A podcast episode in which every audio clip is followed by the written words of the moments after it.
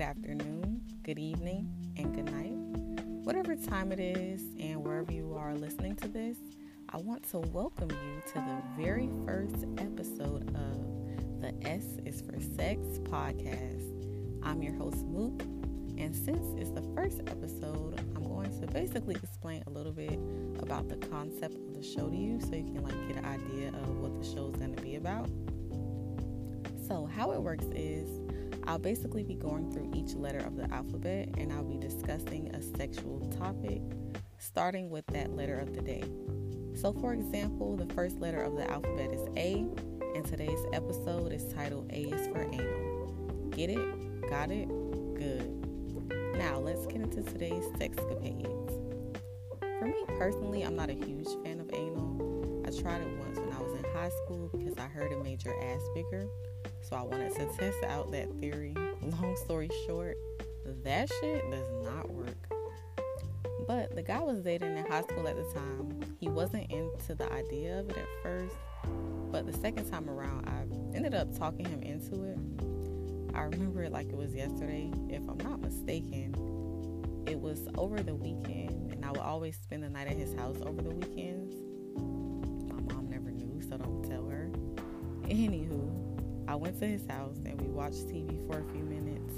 Then we started to get in the mood to have sex. Ooh la la. We were fucking for a few minutes. Then he asked me if I wanted to try it. I mean, of course I said yeah because it was my idea to begin with. And you know, we were in high school. Um, we didn't have any lubricant, so we had to use our resources. You know, we had to improvise.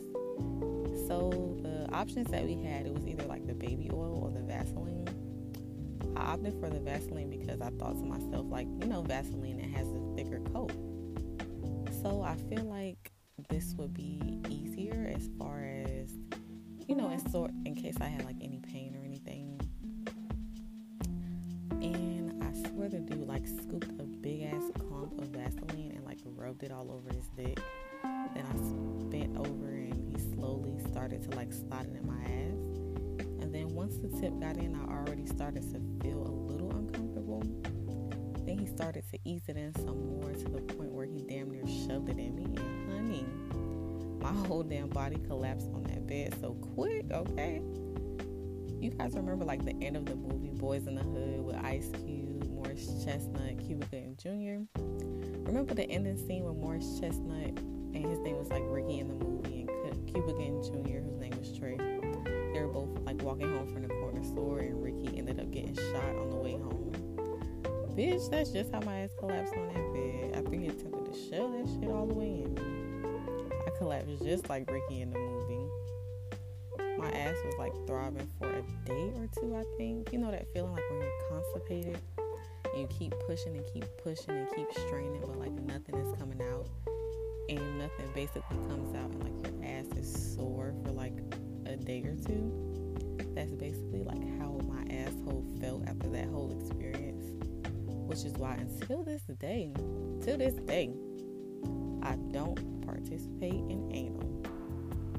Now I'll do like a finger or two in the ass while we're having sex, but the whole dick, um, I don't know. Did I enjoy that experience? Hell no. Would I try it again? Um, maybe next lifetime, like my good sis Erykah Badu said. Well, good people, that wraps up today's episode of S is for Sex. You can follow me on Instagram at S is for Sex Podcast. Be sure to follow, subscribe to my podcast on platforms like Spotify, iTunes, SoundCloud, and the Google Play Store by searching S is for Sex. Thank you so, so much for listening, and until next time, always remember, safe sex is great sex. Toodles!